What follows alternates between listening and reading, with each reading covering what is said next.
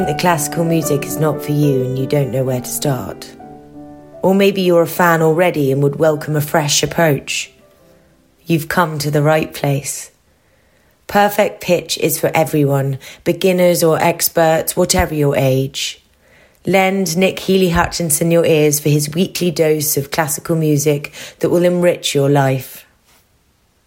We're going to start today with one of the greatest curtain raisers ever written Wagner's Prelude to the Master Singers of Nuremberg. If I told you this opera is a good four and a half hours in length, you'd probably think I'd lost the plot if I added that it's not a minute too long, especially when you get a decent interval in the middle of it to enjoy something more than a tub of ice cream. Of his later works, it's the only real comedy that Wagner wrote, and unlike almost everything else by his hand, it's actually quite a simple tale of earthbound love, wholly devoid of Harry Potter like wizardry, magic, and fantasies of any kind. This uplifting prelude, laced with a number of the principal themes in the opera, is played here by the Philadelphia Orchestra, conducted by Christian Thielemann.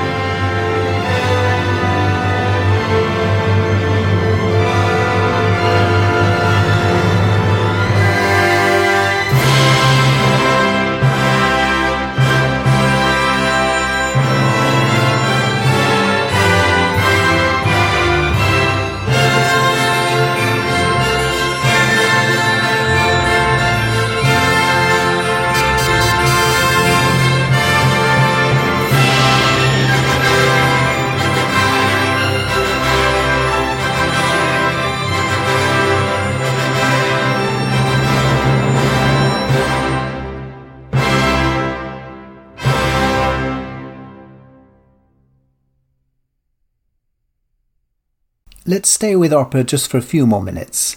A couple of weeks ago, I played you the aria Du bist mein ganzes Herz, You Are My Heart's Desire, from Lehar's operetta Die lustige Witwe, The Merry Widow, and we heard the fabulous voice of Fritz Wunderlich. Today, I want to play another live recording by him in a 1962 production of Tchaikovsky's opera Eugene Onegin. Although obviously set in Russian originally, this is a German rendition, and I doubt many Russians would be disappointed with this interpretation. Onegin is an opera which incorporates more of our human conditions than almost any other. Young love, rejection, pride, jealousy, regret, duty, humiliation. It's all there. In the second scene of Act Two, Lenski has arrived to fight a duel against his closest friend Onegin, which Lenski has demanded in a momentary fit of rage, believing that Onegin had been flirting with Lenski's girlfriend Olga at a dance the night before. Neither of them want the duel to go ahead, but neither of them has the cojones to say so. So the duel does go ahead, and Lenski is killed. Here is the painfully sad reflection of Lenski's life, his love for Olga and his fear of death. Wunderlich has one of those wonderful voices which sort of qualifies him as a candidate for nominative determinism. He pulls off the sorrow and despair with real feeling, and Tchaikovsky's cascading notes add to the lament. Kuda Kuda from Tchaikovsky's Eugene Onegin is sung here in German by Fritz Wunderlich.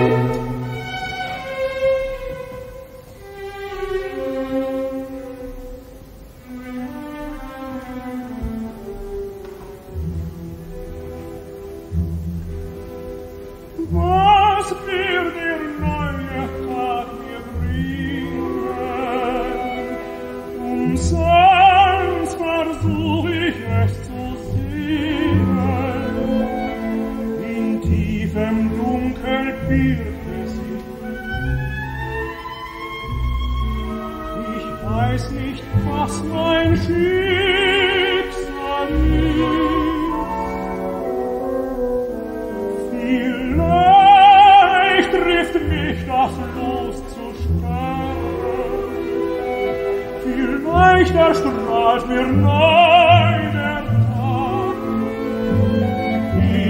trage es, alles kommt von Gott, das Leben und die ewige Ruhe.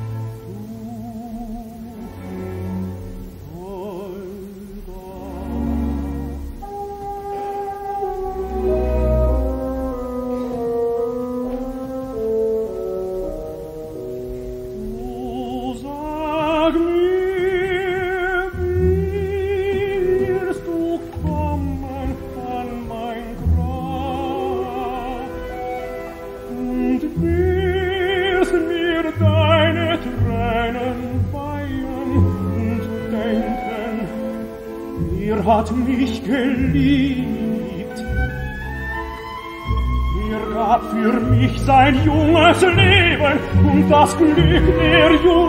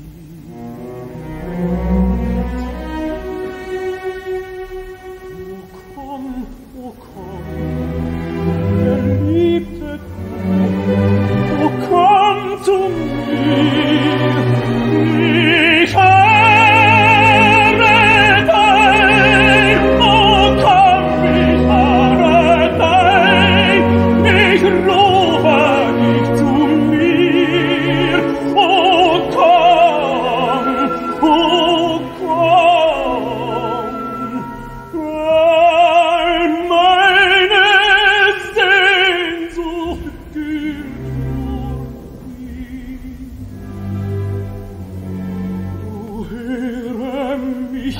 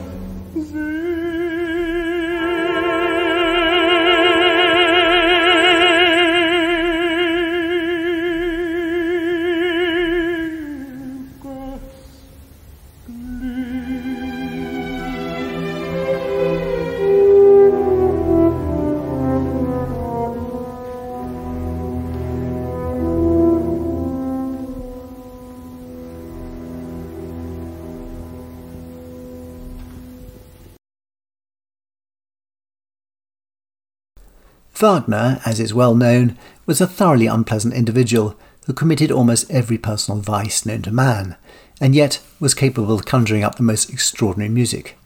How you reconcile those two extremes will remain one of music's eternal dilemmas.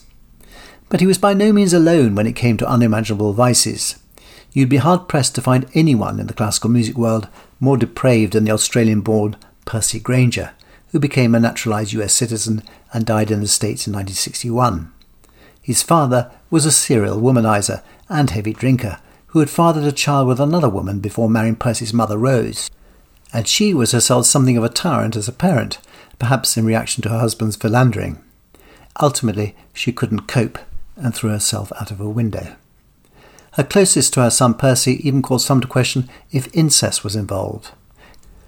His own sexual predilections are far too unseemly to sully the airwaves of a family podcast, especially when I tell you he developed an interest in self flagellation as early as 16 years old. Behind these dark secrets, the boy had talent, especially at the keyboard, which attracted plaudits in the States and continental Europe. During his life, he developed a particular fascination for Nordic music and culture, even meeting and befriending Edvard Grieg, whose music he championed. In fact, he met a number of leading composers, including Delius, Elgar, and Benjamin Britten, and in due course was in much demand as a teacher. His compositional output focused largely on abridging some two or three hundred folk songs. He wasn't really taken by the formality of the big romantics and was much more interested in informal experimentation. The most famous of the folk songs is Country Gardens, a piece he was asked to play so often that he landed up hating it. Another, Clog Dance, he renamed Handel in the Strand, as it was suggestive of the composer and London as a city of musical theatre before the First World War. After the sublime and heavyweight music of Wagner, which we heard at the beginning of the podcast, these are going to come over as almost trivial. But who say they don't have their place and an appeal of their own? Handel in the Strand and Country Gardens are played here with delicate humour and a certain flourish by Martin Jones.